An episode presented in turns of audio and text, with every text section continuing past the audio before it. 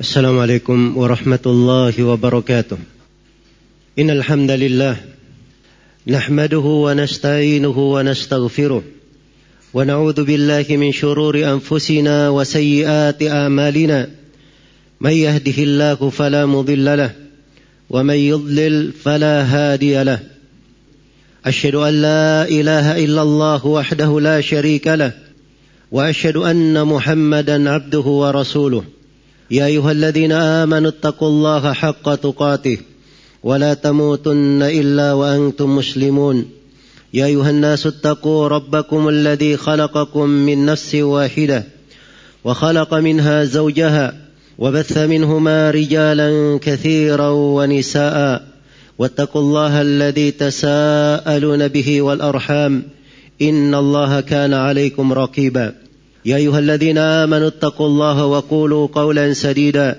يصلح لكم أعمالكم ويغفر لكم ذنوبكم. ومن يطع الله ورسوله فقد فاز فوزا عظيما. أما بعد فإن أصدق الحديث كتاب الله وخير الهدي هدي محمد صلى الله عليه وسلم وشر الأمور محدثاتها فإن كل محدثة بدعة وكل بدعة ضلالة وكل ضلالة في النار معاشر المسلمين جماعة جمعة رحمني ورحمكم الله sebuah ayat di dalam Al-Quran patut untuk selalu kita renungi kita perhatikan apalagi di hari-hari ini sangat besar sekali maknanya sangat berarti di dalam kehidupan Allah Subhanahu wa taala berfirman وكذلك نولي بعض الظالمين بعضا بما كانوا يكسبون demikianlah kami jadikan sebagian orang-orang yang zalim berkuasa terhadap zalim yang lainnya sebagian orang-orang yang zalim menjadi wali orang-orang zalim yang lainnya disebabkan karena perbuatan mereka sendiri pada ayat ini mana sebagian orang zalim dibuat menjadi wali terhadap zalim yang lainnya disebutkan ada empat penafsiran di kalangan ulama. Yang pertama, sebagian orang zalim dijadikan sebagai wali-wali orang zalim yang lainnya sebagai kawan-kawannya, teman-temannya, orang-orang yang dia cintai. Demikianlah antara orang-orang yang zalim mereka berkawan bersama orang-orang yang zalim pula. Nafsiran yang kedua, Wa kadzalika nuwalli ba'd adh-dhalimin. Demikianlah kami jadikan sebagian orang yang zalim sebagai wali orang yang zalim lainnya yaitu sebagai pengikutnya. Sebagian orang zalim mengikuti zalim yang lainnya sampai pada hari kiamat di neraka. Mereka yang zalim bersama orang yang zalim ikut di dalamnya. Penafsiran yang ketiga, wa kadzalika nuwalli ba'd adh-dhalimina ba'dha bima. Yaitu demikian kami jadikan sebagian orang yang zalim berkuasa terhadap zalim yang lainnya, memimpin orang-orang zalim yang lainnya. Tatkala manusia itu banyak kezaliman di dalamnya, maka yang lahir di tengah mereka adalah orang-orang yang zalim pula. Yang memimpinnya adalah orang-orang yang zalim pula. Penafsiran yang keempat, وكذلك نولي بعض الظالمين بعضا demikianlah kami jadikan sebagian orang yang zalim terhadap zalim yang lainnya yaitu sebagian orang yang zalim terhadap zalim yang lainnya diwakilkan kepada mereka yang zalim itu sendiri diserahkan urusannya antara sesama mereka orang-orang yang zalim sehingga tidak dibantu oleh Allah Subhanahu wa taala pada ayat yang agung ini banyak mana yang besar yang harusnya kita ingat. Ada dua garis pokok yang ingin saya ingatkan di kesempatan ini. Yang pertama, di dalam ayat yang mulia terdapat peringatan tentang bahaya dari kezaliman dalam bentuk apa pun di mana kezaliman tersebut menyeret kepada kejelekan dan berbagai kegelapan.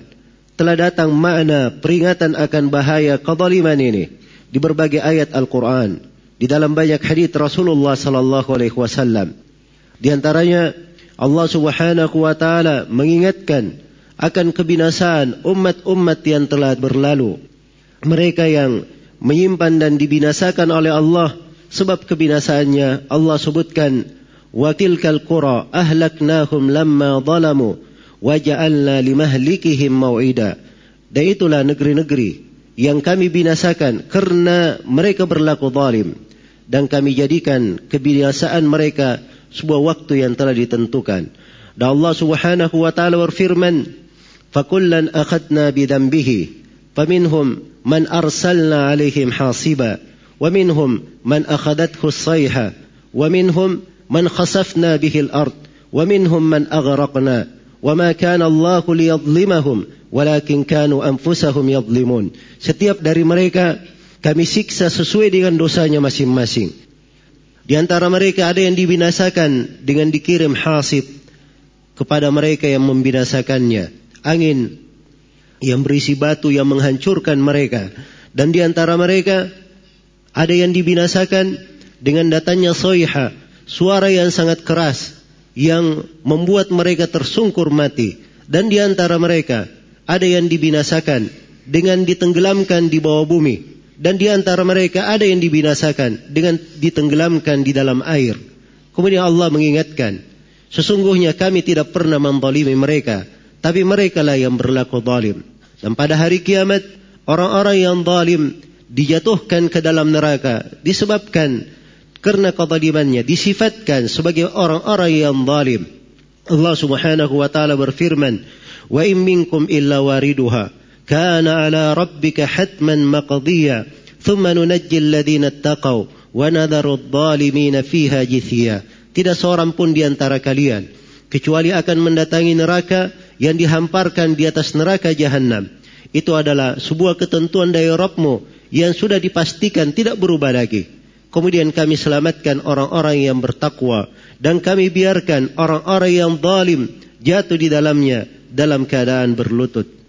Dan Allah Subhanahu wa taala berfirman menjelaskan kejadian pada hari kiamat. Wa anatil wujuhu lil hayyil qayyum wa qad khaba man hamala dhulma dan tunduklah merendah wajah-wajah pada hari kiamat kepada Allah yang maha hidup lagi maha perkasa lagi maha tegak dan telah merugi siapa yang menyandang sebuah kezaliman. Kezaliman dalam bentuk apa pun diharamkan di dalam syariat ini. Allah Subhanahu wa taala yang di tangannya segala sesuatu yang menguasai langit dan bumi, menciptakan seluruh makhluk, telah mengharamkan kezaliman terhadap dirinya. Di dalam hadits qudsi yang diriwayatkan oleh Imam Muslim, Rasulullah sallallahu alaihi wasallam meriwayatkan dari Allah Subhanahu wa taala bahwa Allah berfirman, Inni haramtu dhulma ala nafsi fala tadhalamu. Sesungguhnya aku telah mengharamkan kezaliman terhadap diriku, maka janganlah kalian saling menzalimi. Dan di dalam hadis Anas bin Malik yang diriwayatkan oleh Abu Daud At-Tayalisi, Abu Nuaim, dihasankan oleh Syekh Al-Albani rahimahullahu taala, Rasulullah sallallahu alaihi wasallam bersabda, "Dzulmu thalatha." Kezaliman itu ada tiga. Zulmun la yatrukuhu Allah Wadulmun yughfar, wadulmun la yughfar. Kezaliman ada tiga. Kezaliman yang pertama adalah kezaliman yang tidak akan ditinggalkan oleh Allah. Kezaliman yang kedua, kezaliman yang bisa diampuni. Kezaliman yang ketiga, kezaliman yang tidak diampuni. Fa amma dzulmu alladhi la yughfar, fasyirku la yaghfiruhu Allah. Kemudian Nabi menerangkan, adapun kezaliman yang tidak diampuni, kesyirikan, Allah tidak mengampuni dosa dari kesyirikan tersebut. Wa amma dzulmu alladhi yughfar, Adapun kezaliman yang diampuni, fadhulmul abdi fima bainahu wa baina rabbih. Adalah kezaliman seorang hamba antara dia dan antara Rabbnya. Wa amma dhulmu alladhi la yatrukuhu Allah, fadhulmul ibad. Fayaktassu Allahu ba'dahum min ba'd. Adapun kezaliman yang tidak akan ditinggalkan oleh Allah Subhanahu wa taala itu adalah kezaliman yang terjadi antara sesama hamba, di antara sesama makhluk sehingga Allah Subhanahu wa taala mengkisah sebagian mereka terhadap sebagian yang lainnya. Ini tiga jenis kezaliman yang harusnya kita berhati-hati menjauhkan diri kita dari segala bentuk kezaliman dalam makna apa pun, di perkara apa pun. Adapun kezaliman yang pertama, dan ini kezaliman yang paling besarnya, adalah perbuatan kesyirikan kepada Allah Subhanahu wa taala. Allah berfirman, "Inna syirka la zulmun azim." Sesungguhnya kesyirikan adalah kezaliman yang sangat besar. Ala la'natullahi ala zalimin. Ingatlah bahwa laknat Allah terhadap orang-orang yang zalim diarahkan oleh para ulama kepada syirik akbar. Walaupun terhadap yang lainnya juga bisa masuk di dalam kandungan ayat.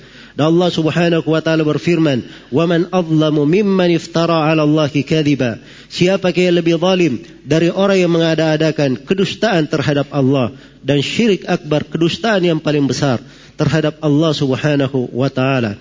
Maka ini adalah dosa yang tidak akan diampuni. Siapa yang meninggal dalam keadaan tidak bertobat dari dosa ini, maka dosanya tidak akan diampuni. Sebagaimana firman Allah, Allah la yaghfiru an yushraka bih wa yaghfiru ma duna dzalika liman yasha.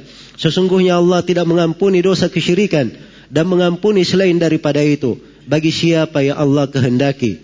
Dosa ini apabila seorang meninggal dalam keadaan melakukannya maka dia adalah orang yang kekal di dalam neraka wal billah. Allah Subhanahu wa taala telah mengingatkan tentang berbagai bahaya kesyirikan di dalam Al-Quran. Bahkan para nabi dan para rasul telah diingatkan oleh Allah. وَلَقَدْ أُوحِيَ إِلَيْكَ وَإِلَى الَّذِينَ مِنْ قَبْلِكَ لَإِنْ أَشْرَكْتَ لَيَحْبَطَنَّ عَمَلُكَ وَلَتَكُونَنَّ مِنَ الْخَاسِرِينَ Sungguh telah diwahyukan kepada engkau Nabi Muhammad dan kepada para nabi sebelum engkau. Andai kata engkau berbuat kesyirikan, akan hancur seluruh amalanmu dan engkau akan menjadi orang yang merugi. Tapi ini adalah dosa, kezaliman tidak akan diampuni apabila seorang hamba meninggal tidak bertobat. Adapun siapa yang bertobat dari dosanya, maka Allah mengampuni seluruh dosa. Dosa apa pun termasuk dosa kesyirikan. Qul ya ibadiyalladzina asrafu ala anfusihim la taqnatu min rahmatillah. Innallaha yaghfiru dzunuba jami'an innahu huwal ghafurur rahim. Katakanlah wahai Nabi Muhammad, Sampaikan kepada manusia firmanku. Wahai hamba-hambaku yang melampaui batas terhadap dirinya. Jangan kalian berputus asa dari rahmat Allah. Sungguhnya Allah mengampuni segala dosa. Sungguhnya Allah maha pengampun lagi maha penyayang. Kezaliman yang kedua adalah kezaliman antara seorang hamba kepada Rabbnya. Dia mendolimi dirinya. Dia mendolimi dirinya. Sehingga dia pun jatuh di dalam berbagai hal yang membahayakannya. Kezaliman terhadap diri ini telah diingatkan di dalam berbagai ayat. Di antaranya Allah Subhanahu wa taala berfirman, "Tsumma awrathna al-kitaba alladziina istafaina min ibadina, faminhum dhalimun li nafsihi."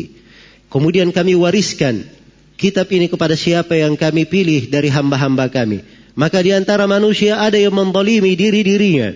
Ada yang mendolimi diri-dirinya maka kezaliman terhadap diri akan dihisap, akan diperhitungkan. Apalagi kezaliman tersebut terkait antara dia dengan Allah Subhanahu wa taala. Dosa yang dia kerjakan kepada Allah Subhanahu wa taala semuanya akan ada di dalam hitungan Allah Subhanahu wa taala. Wa li yaumil qiyamah fala tudlamu nafsun syai'a wa in kana mithqala habatin min khardalin ataina biha wa kafa bina hasibin. Dan kami letakkan timbangan-timbangan keadilan pada hari kiamat.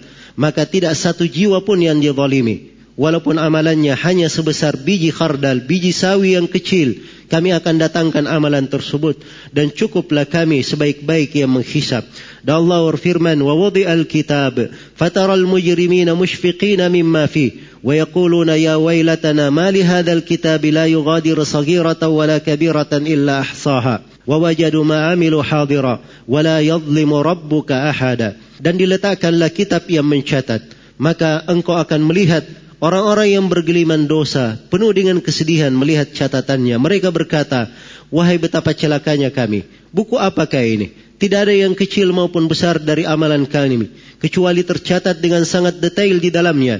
Mereka dapati seluruh amalannya hadir dan Allah ingatkan bahwa Allah tidak pernah mendolimi seorang hamba pun. Kemudian kezaliman yang ketiga adalah kezaliman antara sesama makhluk di mana sebagian makhluk berlaku zalim terhadap sebagian yang lainnya, sebagian berlaku sewenang-wenang terhadap sebagian yang lainnya. Rasulullah sallallahu alaihi wasallam mengingatkan, "Wattaqud dzulma Fa inna dhulma dhulumatun yawmal qiyamah. Hati-hati kalian dari kezaliman. Sungguhnya kezaliman itu kegelapan di atas kegelapan pada hari kiamat. Seorang mukmin yang mengambil tanah saudaranya walaupun sejengkal. Rasulullah mengingatkan dalam hadis riwayat Bukhari dan Muslim, "Man zalama qaida shibrin min ardi akhi tuwiqahu sab'a radin yaumal qiyamah." Siapa yang mendalimi satu jengkal dari tanah saudaranya, maka akan dikalungkan di lehernya tujuh bumi pada hari kiamat. Dan Rasulullah sallallahu alaihi wasallam di dalam hadis yang diriwayatkan oleh Imam Ahmad, Al-Hakim dan selainnya disebutkan kepada beliau seorang perempuan yang sholat di malam hari, dia bersedekah dengan sedekah yang banyak. Tapi disebutkan gaira annaha tu'dhi jiranaha bilisaniha. Tetapi dia mengganggu tetangganya dengan lisannya. Maka Nabi berkata, hiya finnar. Perempuan ini dalam neraka. Adapun yang lainnya disebutkan seorang perempuan. Disebutkan dari sholatnya yang sedikit. Puasanya juga sedikit. Bersedekahnya juga sedikit. Tetapi dia tidak mengganggu tetangganya dengan lisannya, maka Rasulullah bersabda, "Hiya fil jannah."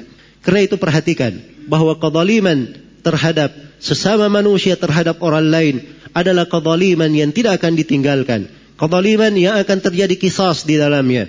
Terjadi kisas perhitungan di depan Allah Subhanahu wa taala. Jangankan kita sesama manusia, antara hewan pun ada kisas pada hari kiamat.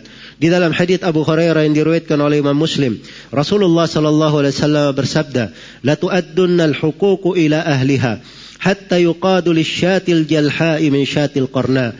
Sungguh akan dikembalikan hak-hak itu pada pemiliknya masing-masing sampai kambing yang patah tanduknya itu menuntut pertanggungjawaban dari kambing yang mematahkannya. Karena itulah hendaknya setiap orang memeriksa dari dirinya Jangan sampai ada bentuk dari kezaliman yang melekat pada dirinya. Jangan sampai dia masuk di dalam golongan orang-orang yang zalim dari arah manapun dari tiga golongan kezaliman tersebut. Karena kezaliman adalah hal yang sangat berbahaya pada hari kiamat, membahayakan seorang hamba. بارك الله لي ولكم في القرآن العظيم ونفعني وإياكم بما فيه من الآيات والذكر الحكيم وتقبل الله مني ومنكم تلاوته إنه هو السميع العليم الحمد لله على إحسانه والشكر له على توفيقه وامتنانه أشهد أن لا إله إلا الله وحده لا شريك له تعظيما لشانه وأشهد أن محمدا عبده ورسوله الداعي إلى رضوانه صلى الله عليه وعلى آله وإخوانه أما بعد kaum muslimin jemaah Jumat rahimani wa rahimakumullah. Hal yang kedua yang perlu saya ingatkan dari ayat. Wa kadzalika nuwalli ba'dadh-dhalimin ba'dhan bima kanu yaksibun. Demikianlah kami menjadikan sebagian orang yang zalim menjadi pemimpin terhadap zalim yang lainnya. Disebutkan oleh Abu Laith As-Samarqandi di dalam tafsirnya sebagaimana juga disebutkan oleh Al-Qurtubi dari Ibnu Abbas radhiyallahu anhuma. Beliau berkata, "Idza radiyallahu qauman walla amrahum khiyarahum.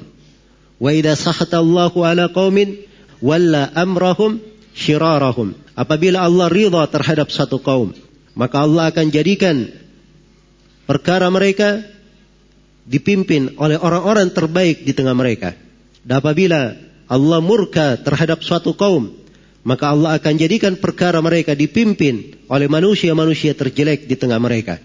Karena itulah para sahabat Rasulullah sallallahu alaihi wasallam tatkala hati-hati mereka adalah hati yang paling baik dijadikan Rasulullah yang memimpin mereka sepeninggal Nabi Abu Bakar yang memimpin mereka sekadar kebaikan yang berada di generasi awal umat ini setelah Rasulullah meninggal dipilih orang yang terbaik Abu Bakar As-Siddiq kemudian terjadi beberapa hal Abu Bakar radhiyallahu taala anhu meninggal maka yang memimpin mereka adalah yang terbaik di tengah mereka, yaitu Umar ibn al-Khattab.